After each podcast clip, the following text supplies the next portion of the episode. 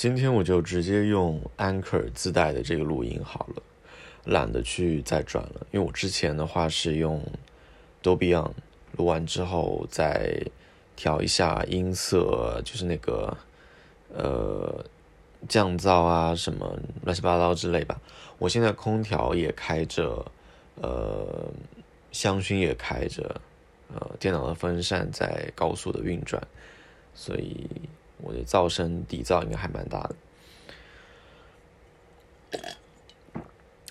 我很久没有录 podcast 了。我之前那一期，因为我一点开就看到了嘛，然后他写的是再谈一点关系。哦，我在想，好像最近一段时间，啊，就之前那段时间发的都总会和这些嗯亲密关系、浪漫关系有关。而我今天要说的还是这些。就是我突然想到吧，因为今天是那个七夕节，嗯，今天是七夕节，哦，不是，已经不是不是七夕节了，因为时间已经是五号的一点五十分啊。不过，呃，也无所谓了，反正就这个地球上还是有不同时区的人，所以至少还可以，呃，whatever，反正就是。都可以吧，嗯，没有人和我过七夕，嗯，很搞笑的是，每一年都没有人过过七夕，就是呃，要不然就是不在一个地方，呃，就是保持一段排他关系的时候，那对方跟我不在一个可以。可以见面的地方，啊，不在一个城市，或者是离得比较远之类的，或者是正好分手了，或者是 正好分手了，对，几乎每年都是吧。然后情人节也是，情人节，对，情人节好像是去年有过，呃，今年的话是节前就是结束。嗯，就也不必说加入这种，就我我我当然是自诩为呃一个理性的人，也不是我自诩了哈，就是我被很多人之前我之前经常被别人责怪说我过于理性，过于分析，过于怎么样，所以会觉得。有一种疏离感，或者是怎么样吧，所以，嗯，我也不知道，我我倒并不认为说我那个时候的理性是一种怎么样，因为我觉得每个人的每个时期都不一样。我觉得那个时期的我那样就是我最舒适的状态，他也没有什么。你如果硬要给他找原因，那也是有原因的，或者说你不论是任何状态，它都有是有成因的嘛，那没有必要去。挖掘它到底为什么是那样，就接受那个状态就 OK 了。现在的我是什么样子呢？应该是一个混沌的状态吧，嗯。但我觉得是经历过，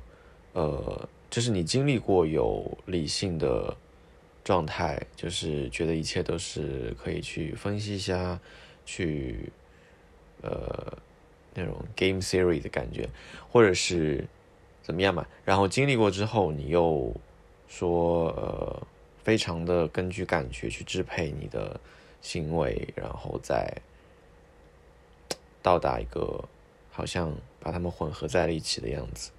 不然的话，你一开始就是这样，好像也说不通，因为没有没有去经验经历过那些，所以我觉得也不是一件坏事。对我来说，我现在依然还是呃。但这么讲的话，我觉得有点无聊，就感觉浪漫不足，就总还是有那个影子在。嗯，就我基本上还是一个有自毁倾向的人，但这个就总是被我拿捏的很好，就不会让我真的走向毁灭。嗯，但至于为什么呢？很难说。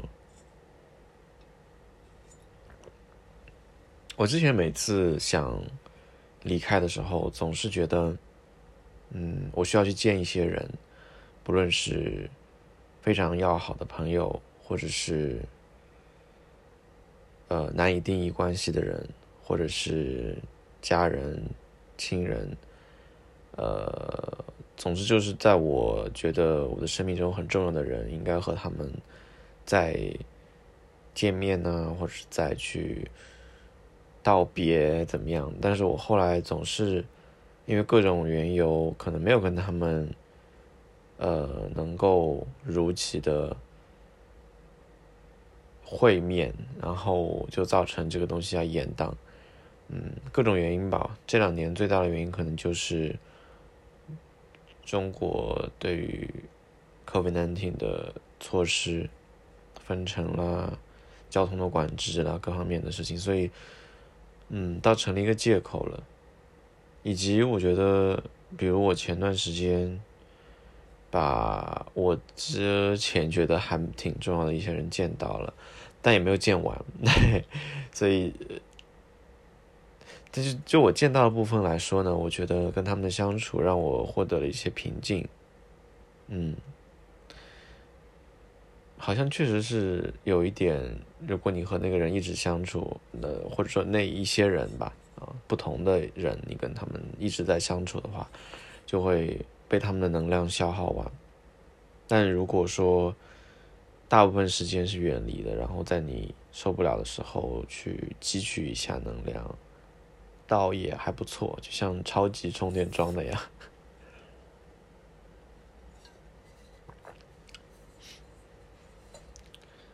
嗯。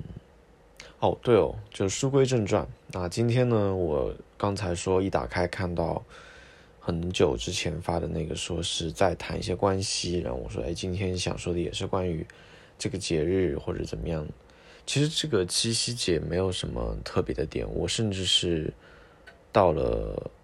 前呃昨天还是今天才知道，因为有一个朋友转了一条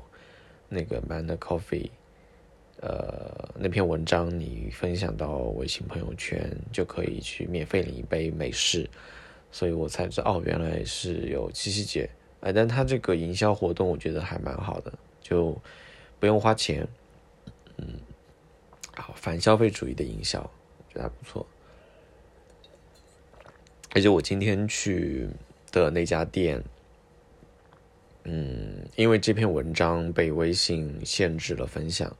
说是有诱导分享的嫌疑，所以就不能够有这个功能了。就这个功能被在这篇文章里面被暂停。那店员就说：“那你就拍个照片发就好了。”然后我当时也也还没来及拍，他就已经把咖啡做好了，就端给我了。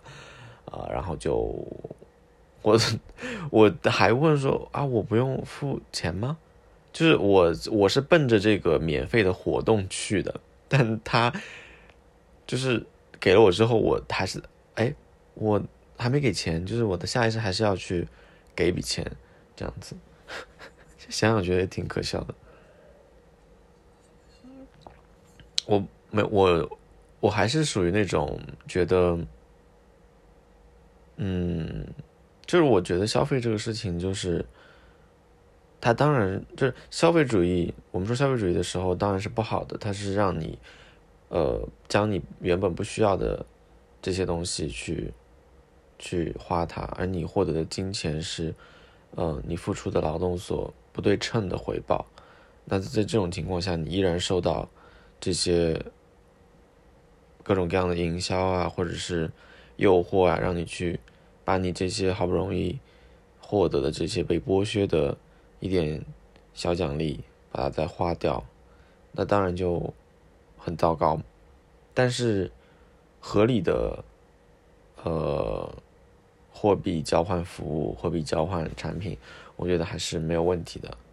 嗯，就比如说这个咖啡，那我觉得是我应该给这笔钱。就不论是说，确实是这是有实物的一个东西。然后你在这里劳动了，那我应该是要支付这笔钱的。虽然这个这个世界已经异化了，对吧？这对于这个 Manner Coffee 来说，它就是一个麦当劳化的咖啡店。它是一个连锁店，是一个直营模式，嗯，所以作为一个有一个商业集团组织去把控的这样的一个嗯开店模式的店铺，它并不会有非常大的盈亏的成本需要这一家店铺来承担，啊，就不是说你去一个私人开，就比如说如果我今天我开一咖啡店，那你不付钱给我，我真的就是有一个很切实的损失。但对于这样店铺来说的话，他们作为呃一个集团下辖的一个门店，那他们的店员拿的工资是和这家门店的销量不挂钩的。啊，我我我没有特地去了解啊，但是我呃至少给我的感受是这样的。就如果如果说。挂钩的话，那我实在无法理解这个营销是怎么做的。总我所以我没有仔细了解过哈，但我感觉应该是这样，至少星巴克可能是这样子，他们应该也差不多吧。就是你的职位对应的层级，然后在这样的科层管理当中，给你一个对应的钱，然后你的工作和你获得的钱是无关的。呃，你你在收银的时候完成的是一套系统的动作。就是消费者出示他的数字凭证 QR code，然后把那个钱付完，或者是给你现金也好，然后你就完成这个收银的动作之后，你收来的钱跟你没有直接的关联，嗯，那么你做的咖啡也不是因为他的这笔消费，但你是可以追溯的，就有点像是如果你要说，嗯，就是有点像你和远房亲戚的关系。如果是你本来的，就如果说像之前我说，呃，我们开一家我自己开的咖啡店，然后别人来消费，那我跟他之间的关系就是直接的关联，嗯，就可能像是这个兄弟，或者说父母，或者说就是就就就要呃，就是有直接的关系，直接的血缘关系。我如果以这个家谱族谱为例，那像 Manner 这种模式的话，就像是一个远的不能再远房的亲戚，就你不知道他是谁，因为你们追溯不到了。但是好像往前追，追踪认祖，好像能追到一个人，因为你们的你们的连接是一个非常复杂的商业组织模式。所以在这种情况下，啊，就让我觉得今天下午这杯咖啡喝的有点。怪怪的，但也不是我想讲的，我就是突然想到了，因为现在挺晚了，所以思绪像我讲话都很断断续续的。这个时间我其实已经很困了。我本来是想晚上回来的时候就想录，因为当时晚上回来就就想到了一个，嗯，就是关于爱情这两个字我联想到的关键词，所以我想想录，但是因为天太热了，然后我开了空调，然后吹了半天，然后又躺着。啊，就荒废掉了。所以现在到了半夜，到了子夜，到了两点十分，我才觉得，哎，不如录一下好了。就是我忘了是今天还是哦，那个《引入尘烟》这部电影，嗯，哎，我今天还在 Tinder 上，呃，划到一个朋友，划到一个人吧，啊，聊着聊着觉得还不错。嗯，然后他呢，就是说，他问我有没有看《引入尘烟》，我说我看，然后我们就交流了一下看的想法，嗯，然后我我们俩聊呢，就没有聊到什么这些啊爱情什么的。当然了，和听得上的人，我觉得应该也啊，对，对不起，我这个话讲的也不好啊，就是呃，我我我没有说听得上人不好的意思，因为我也是一个用户，就各种各样人都有啊，但是。嗯，大概率统计学上来说，大部分人可能我觉得不太会聊或者思考这方面的事情吧。嗯，我今天看到一篇什么文章来着？应该是就是《引入尘烟》的导演接受了一个采访，然后写的。呃，我忘了是哪家媒体了，然后也是一个朋友转给我的，我看到了。大概的标题就是什么爱情什么什么的。呃。我觉得很无语，就这部剧，好像似乎总是被以爱情作为一个切入点去理解，当然不是不行，不过我觉得这样理解就是很怪异，嗯，因为有的人会说，哎，那你这样说是不是觉得他们不是爱情啊？或者是啊，那那你觉得爱情吗？呃，这个这个攻击我觉得就是毫无意义，或者说这个攻击本身是你先入为主带了一个偏见，是什么爱情是什么，然后觉得不是，嗯。对，因为对我来说，嗯，比如说有的人说，哎，我等待一个和我一样相信爱情的人啊，相信很多人都听过这个说法。这个说法觉得很搞笑的地方就是，你如何和另外一个个体拥有相同的经验，或者是相同的被灌输以某种认知的方式，获得相同的对于爱情的理解，这个过程就很可笑。嗯，除非你们就是活在一个工厂流水化式的世界社会当中，你们接受的教育和观看到的，嗯，各种各样的产品制品，不论是影像、书籍还是什么样，或者你们的生活环境、你们的家庭文化，呃，所处的地域，都给你们带来了相似的体验，然后你们才能够对。一种亲密或浪漫的关系有相似的认知、相似的共识，那是不是有点无聊？我不知道。嗯，而且这个我觉得也不可能。大家总是在声称说我们有相同的一种异地老结 ideology，但我觉得没有，我觉得就是一个口号。嗯。有的，嗯，我刚我刚想到，有的人会说，哎，这个好像说这样的想法是不是只是单纯的为了某种欲望的发泄？我觉得也不是，呃，可能也是为了迎合对方，去让对方感到满意，尊是一种逃避的尊重，我不知道。所以我想到的关于就是你说把爱情两字摆到我面前，让我。就是联想关键词的话，我第一个联想到的是剧本，嗯，然后可能会想到的是呃控制，然后是建制，嗯，再有是什么呢？嗯，牢笼，然后呢？然后是戏剧，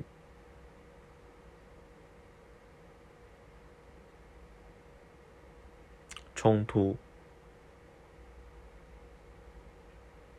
嗯，限制。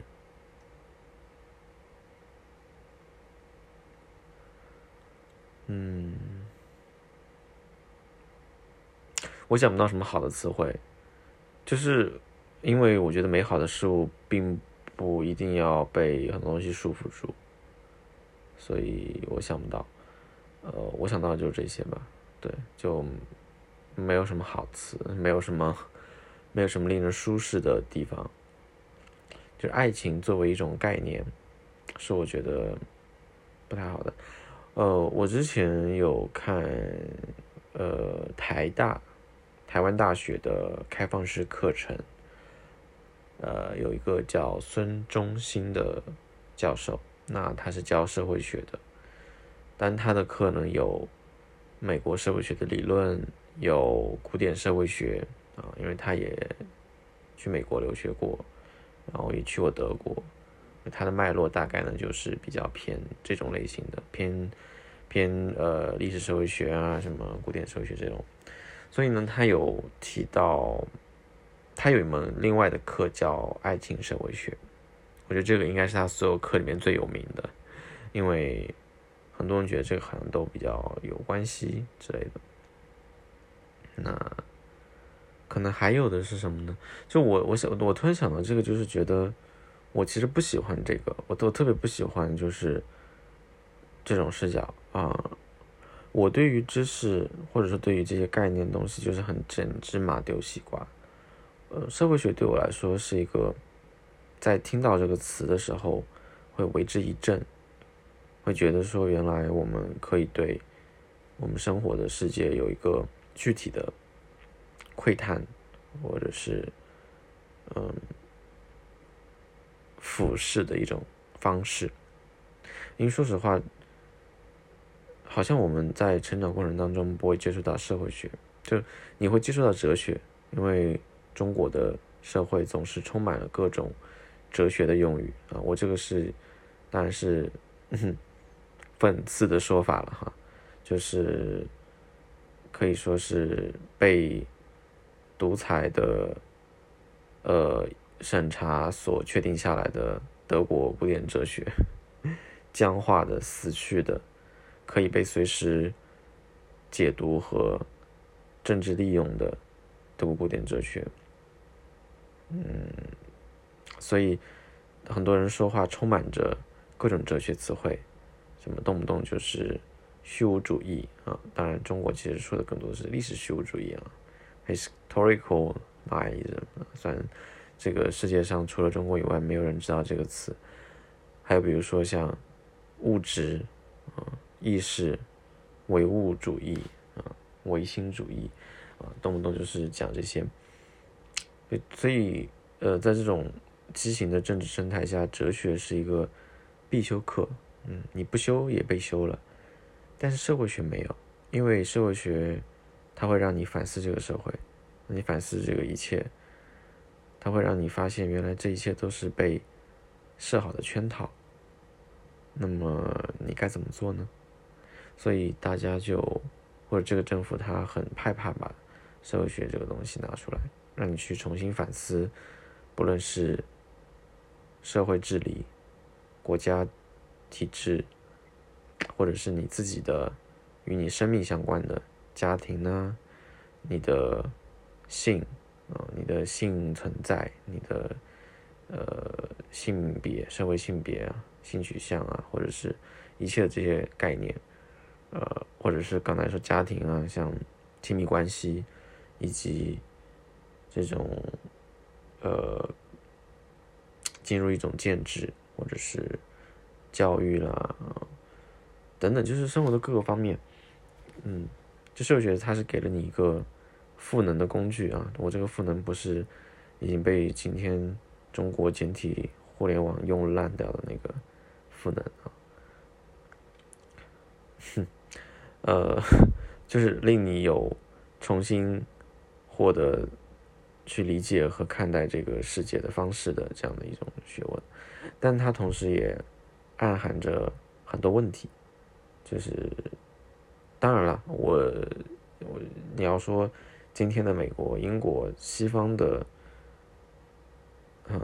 这个西方这个词也是哈，对吧？就是嗯，这些地方他们所做的。社会学的研究已经至少开始有这种反身性的思考，但中国还是没有的。呃，或者说中国的哲学、社会学还是那种效益主义式的应用，就是拿来还是要呃治理，就是治理两个字是贯穿了中国所有的社会科学的方方面面。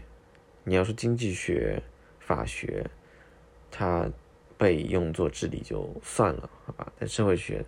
它是一个社会学，社会学人类学，但人类学算不算人文科学？呃，人文学科不算在社会科学里面的。你总之这些应该是可以提供反思的视角，来把治理这个事情变得更有嗯变好的空间的可能的这样的存在的学科，也被纳入到治理的范畴当中了。那好像就没救了。所以我很讨厌这种停留在，还是停留在赫胥黎，停留在 Herbert Spencer 啊 Spencer 的那个年代的这种进化心理学的这种进化心理学指导下的社会科学研究的思想，在这种思想的指导下，我觉得人活的只会很痛苦，所以。我之我现在我我不是有一个 Telegram channel 叫 Sociologist 吗？那我反正跟三年前对于那个时候发现它作为一个可以帮助我很大程度上呃去知晓自己存在的很浅层的呃一些缘由或者是怎么样的一种东西吧。那现在的话，更多就会再重新反过头来看这一点。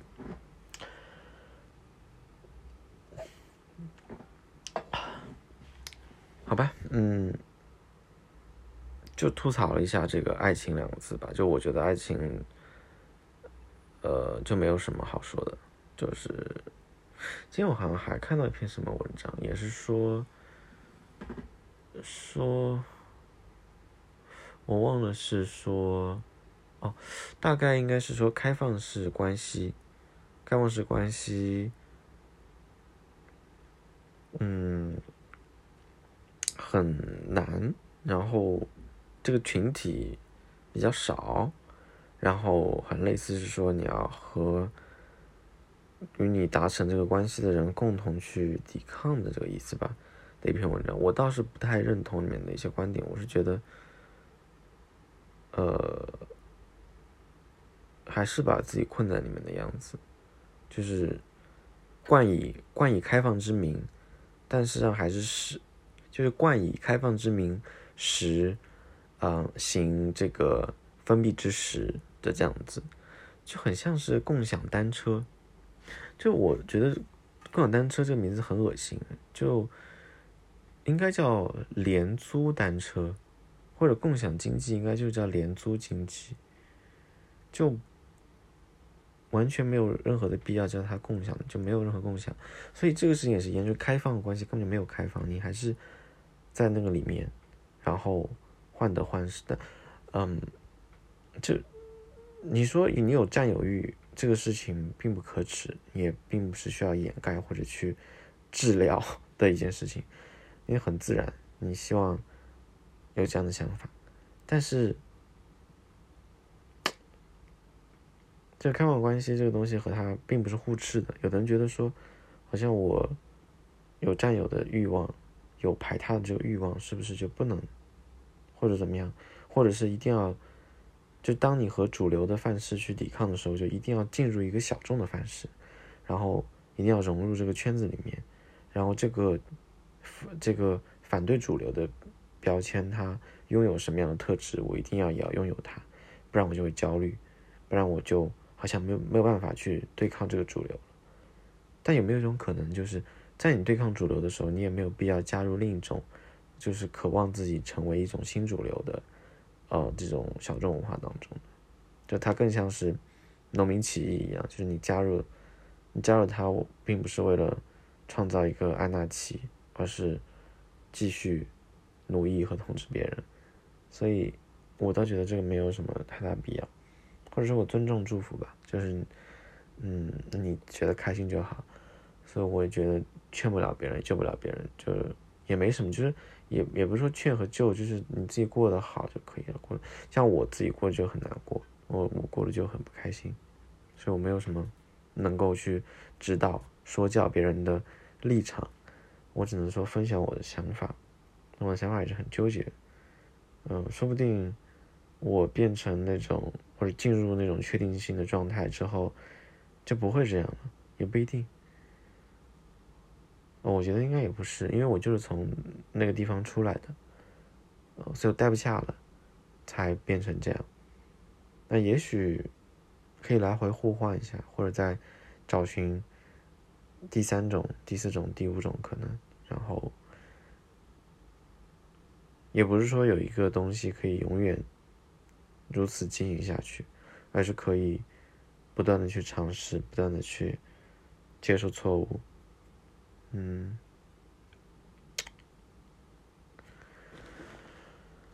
啊，那就这样吧。还有二十秒到三十分，我想凑一个整数。啊，好困，我不行了。嗯，晚安。拜。